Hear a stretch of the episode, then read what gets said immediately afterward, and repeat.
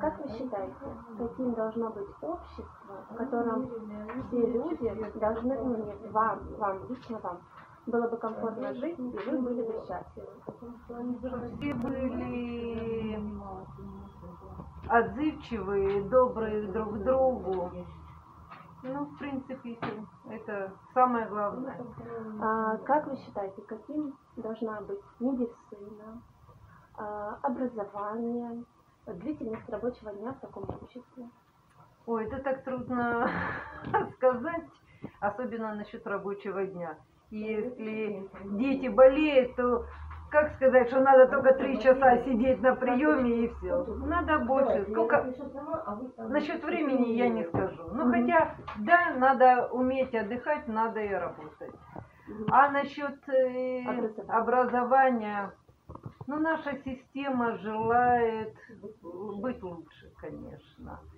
Ну, наверное, закоренелость наших врачей, говорю, преподавателей. Да, вот эта система старая, ее надо менять.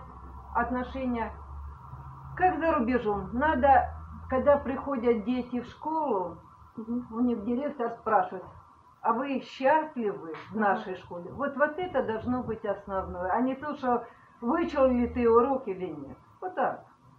Как за, ну вот финская школа образования, То есть на друзья. высоком качестве, да. и чтобы человек был счастлив. Конечно, вот это самое главное. Даже там спрашивать для поступления в школы, не умеет ли ребенок читать или считать, занимается ли он спортом и как родители с ним занимаются.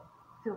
Еще хотела спросить, а, мы на платформе общественного движения вот, рас- ну, как бы проводим даже социологический опрос а, о такой вот созидательной модели, какого, каким должно быть, интересует себя людей.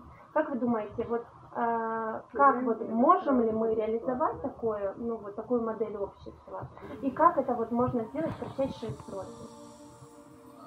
Я думаю, менталитет наших людей очень застарелый, и вот все хотят получить все, но при этом ничего не прикладывают. Никаких усилий. Работа над собой.